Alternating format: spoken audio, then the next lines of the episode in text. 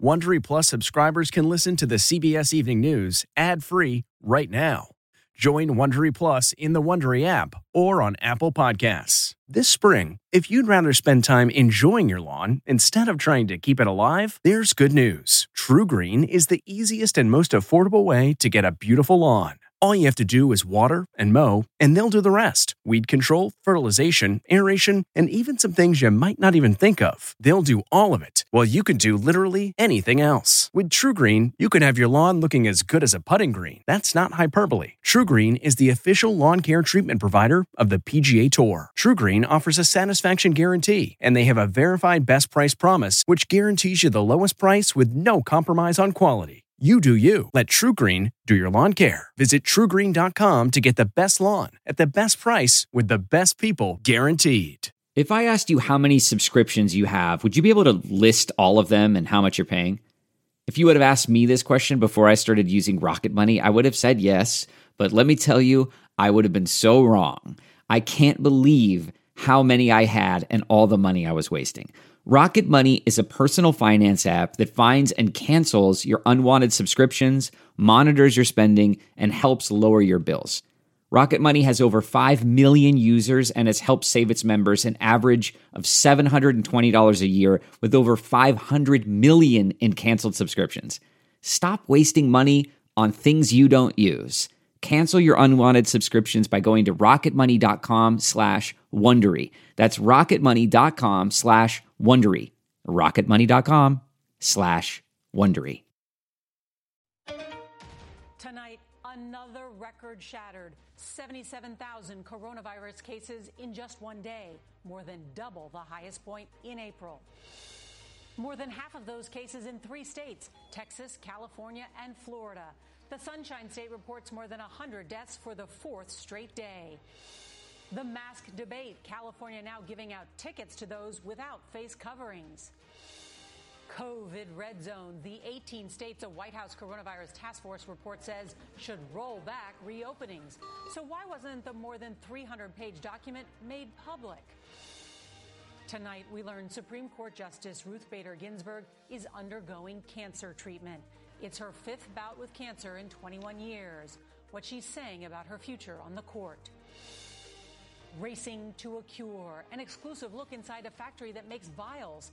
Can they manufacture enough to distribute the COVID vaccine? That's basically what you're telling us to do save the world and do it in three months. Left to die? New details about Breonna Taylor's final moments. The 26 year old was alive after police shot her, so why didn't anyone come to her aid? A good night. The Queen honors Captain Thomas Moore, whose daily walks raised millions for charity. And it's Friday, so CBS's Steve Hartman is on the road with an artist who captures the pride and pain of our healthcare heroes. This is the CBS Evening News with Norah O'Donnell, reporting from the nation's capital. Good evening and thank you for joining us. There's a lot of news as we come on the air tonight, including the announcement that Supreme Court Justice Ruth Bader Ginsburg is once again battling cancer. But we're going to begin with those 77,000 new coronavirus cases here in the U.S. in just 24 hours. That is yet another record setting day as the country heads into a weekend with the pandemic spiraling out of control. A document prepared for the president's coronavirus task force and obtained by CBS News says 18 states are now in the red zone and should roll back reopening some businesses. But that report still has not been released by the White House. In some of the country's worst hotspots, local leaders are clamping down. Tonight, parts of Florida are issuing mandatory curfews, forcing people off the beaches and out of bars and limiting any gatherings to 10 people. California's governor just announced strict new rules that would force most schools in that state to teach classes remotely starting next month. And in Texas, where the death toll reached another one day high tonight, San Antonio began moving in refrigerated trucks to store the bodies of the dead. Tonight, the virus has killed nearly 139,000 people in the U.S., and there are more than 3.6 million confirmed cases nationwide. There's a lot of reporting to get to tonight, and our team of correspondents is covering it all. CBS's Manuel Bojorquez is going to lead off our coverage tonight from Miami. Good evening, Manny. Good evening, Norah. For the 10th time, Florida is reporting more than 10,000 new cases. More curfews were announced today, including in Broward County and here along Miami Beach, where the mayor is hoping an 8 p.m. curfew along South Beach will keep people from partying, one of the behaviors suspected of fueling the surge. We're not taking a full lockdown off the table. Infectious disease specialist Dr. Aileen Marty warns Miami Dade County is nearing a tipping point, with ICUs full in eight out of the county's 25 hospitals. She's cautiously optimistic, however, the numbers may be leveling off. We're hoping against hope that people are getting the message that they're changing their behavior. If we don't see that by Monday, Tuesday, then yeah, it's possible that we may have to enact further measures. Miami Dade County did announce new fines for violating its mask order $100. What we're doing it is for us the safety, maintain our, the health of our, our, of our residents. Facial coverings remain among the simplest ways to stop the spread, but one of the most controversial. Today, Georgia Governor Brian Kemp defended his lawsuit against the city of Atlanta's mask mandate. I agree people need to wear a mask. You know, I don't think it takes a mandate for people to do the right thing. Mayor Keisha Lance Bottoms reacted to the suit on CBS this morning. It's very clear that the governor is putting politics over people, um, and we will have to fight the governor about this in court. This meeting over reopening schools in Utah had to be called off. A packed room, most ignoring safety guidelines. We are supposed to be physically distancing, wearing masks. It appears less likely that all public schools in California will reopen with students on campus. Today, Governor Gavin Newsom unveiled strict new guidelines. Schools that don't meet this requirement, they must begin the school year this fall through distance learning. As cases continue to climb in Texas, COVID 19 survivor Enrique Carrillo says he's learned his lesson. I was just, you know, going out with just living life like it, like it wasn't even out there and I ended up getting it. And now I'm more responsible. Manuel Bojorquez, CBS News, Miami. I'm Paula Reid at the White House, where a newly revealed document suggests states experiencing a surge in cases should adopt more stringent measures, closing bars, gyms, and asking residents to wear masks at all times. The previously unpublished White House report, dated July 14th, shows 18 states in the red zone for COVID cases, meaning 100 new cases for every 100,000 residents. 11 states are in the red zone for positivity, places where more than 10% of tests came back positive. As cases rise, a new poll shows 60% of voters now say they disapprove of President Trump's handling of the outbreak. Speaking to the Chamber of Commerce today, Dr. Fauci continued to sound the alarm. We need to get better control over things. Over the past week, Fauci has faced a barrage of criticism from the president. I get along with him very well, but he's made some mistakes. And other White House officials, including the White House press office, which gave some reporters a list of his mistakes. There was also an op ed slamming Fauci from trade advisor Peter Navarro, and this cartoon posted by senior aide Dan Scavino. But Chief of Staff Mark Meadows said there is no longer an effort to undermine Fauci. I don't see um, a real effort, uh, an ongoing effort to undercut uh, Dr. Fauci. We asked the White House why that red zone data wasn't made available to the public, and we were told that that information is just meant to help the states in their reopening efforts. Now, the CDC says its guidance on reopening schools that was supposed to be out this week will now be out by the end of the month.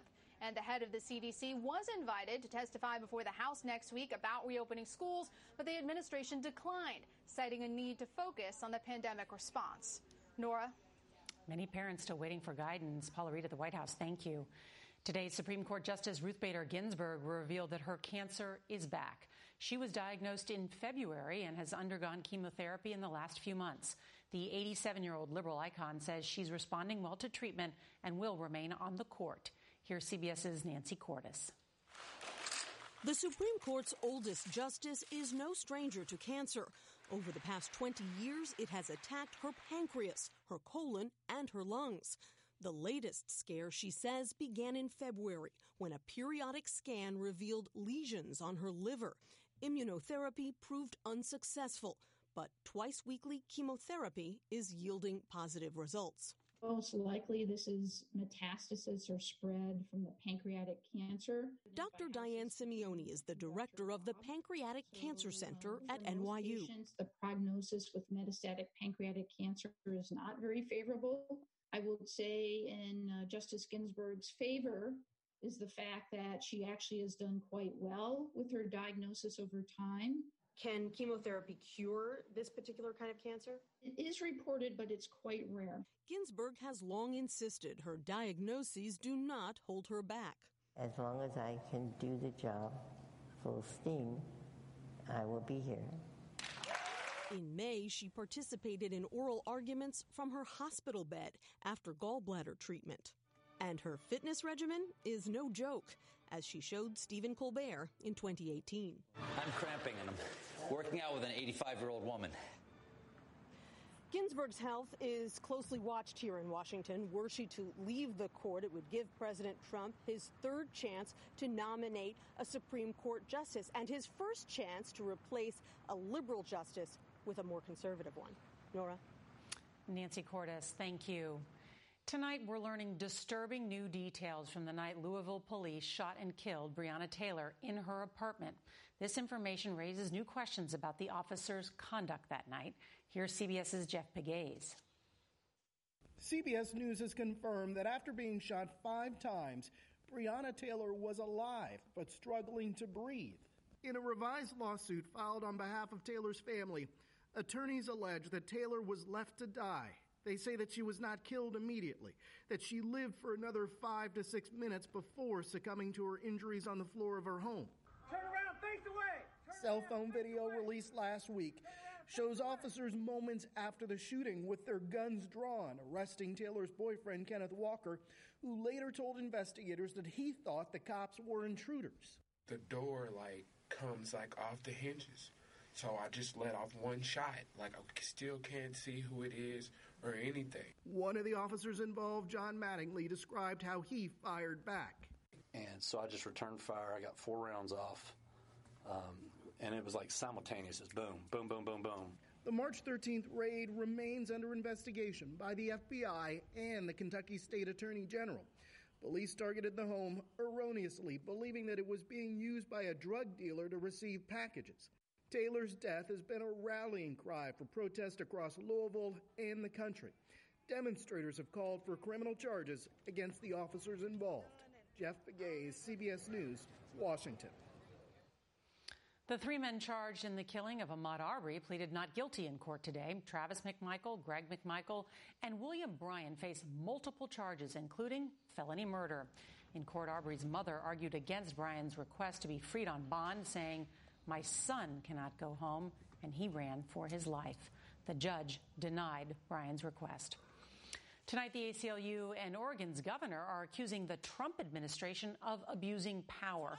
That's after video emerged on Twitter apparently showing federal officers dressed in camouflage grabbing protesters off the streets of Portland and using unmarked cars. Acting Homeland Security Secretary Chad Wolf says state and local officials are to blame for not putting an end to anti police protests, which have continued in Portland for nearly 50 straight nights. As scientists around the world race to develop a COVID 19 vaccine, there's also a scramble to make the millions of vials needed to deliver it. CBS's Weijia Jiang takes us inside an Alabama factory that is going all out to meet a vital need, part of our series, Racing to a Cure. SiO2 Material Science in Auburn, Alabama gave CBS News an exclusive look at how it's tackling a formidable task. Making enough vials for hundreds of millions of doses of a coronavirus vaccine by the end of the year. I don't want to exaggerate, but that's basically what you're telling us to do. Save the world and do it in three months. It's part of the government's giant gamble, Operation Warp Speed, to mass produce the most promising vaccine candidates before they're even approved. We will actually procure and be ready to buy uh, much more than just 300 million doses uh, because not every vaccine will make it. Health and Human Services Secretary Alex Azar. Are you worried that you're overpromising too much too soon? Well, we're not making promises, we're setting goals.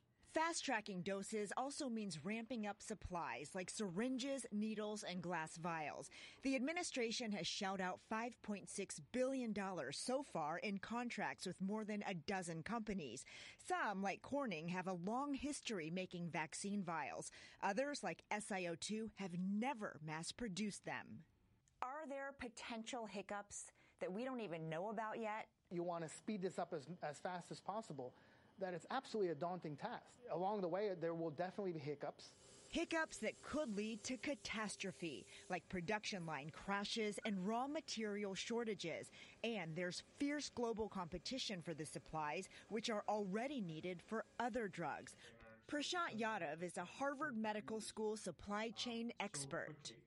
We may end up having a vaccine that is effective and safe, but not have all the ingredients and auxiliary inputs that we need to administer it I understand ramping up production lines, but how do you procure more raw materials? Already done. So we've taken care of that for the U.S. production. Um, but where the, where is it coming from? We have contracted with manufacturers here in the United States. But contracts don't mean goods in hand. So there is always a, a risk that the quantity that you contract for is not the quantity you get. The fastest vaccine for the mumps was developed in four years. The government compares this effort to putting a man on the moon. What seemed impossible made history. Weijia Jiang, CBS News, Washington. The COVID 19 pandemic has been especially hard on the Latino community. Latinos are being admitted to hospitals at a rate four times that of white Americans.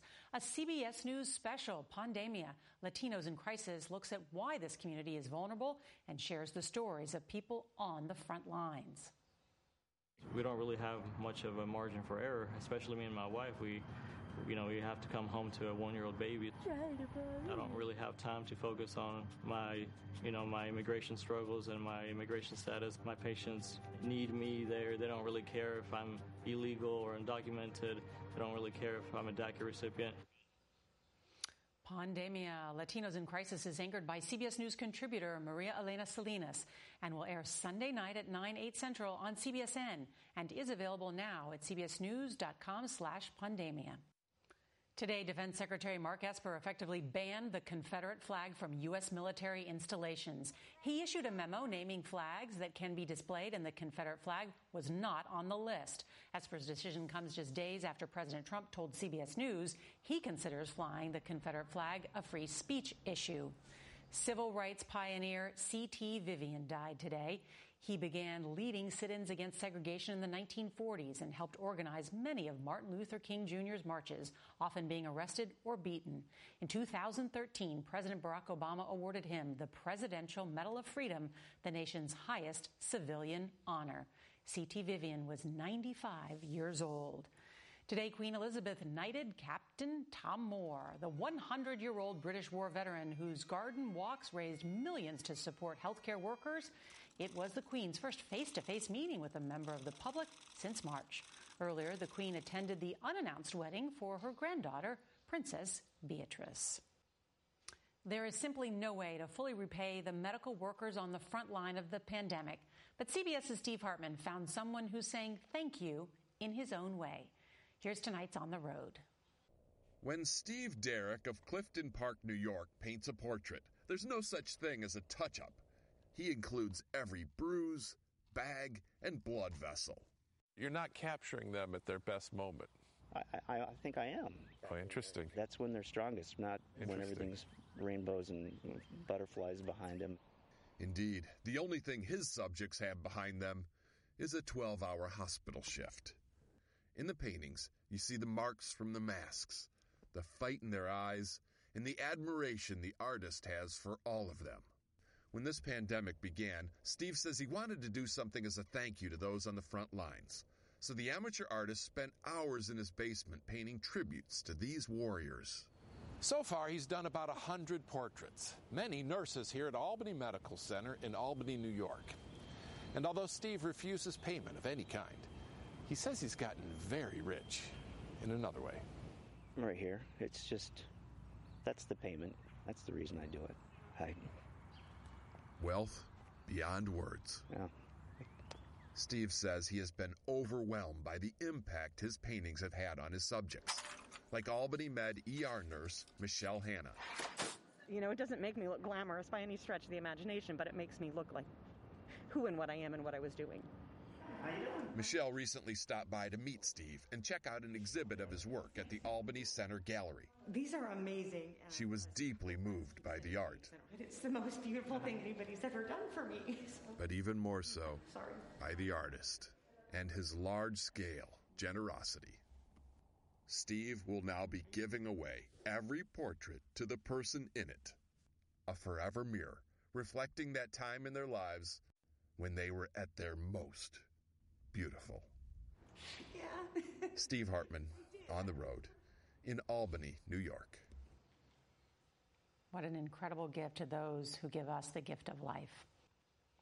Next week on the CBS Evening News, with cases of coronavirus surging in the midst of a heat wave, we look at air conditioning and new technology some businesses are now installing to help stop the spread. And if you can't watch us live, don't forget to set your DVR so you can watch us later. That is tonight's CBS Evening News. I'm Norah O'Donnell in the nation's capital. Thanks for joining us this week. Be safe this weekend. See you back here Monday. Good night.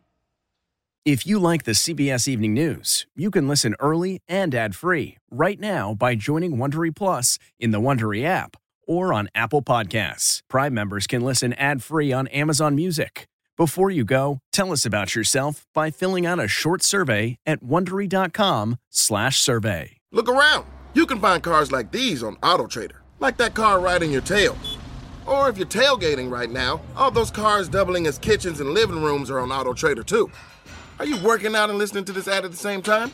Well, multitasking pro, cars like the ones in the gym parking lot are for sale on AutoTrader. New cars, used cars, electric cars, maybe even flying cars. Okay, no flying cars, but as soon as they get invented, they'll be on AutoTrader. Just you wait. AutoTrader.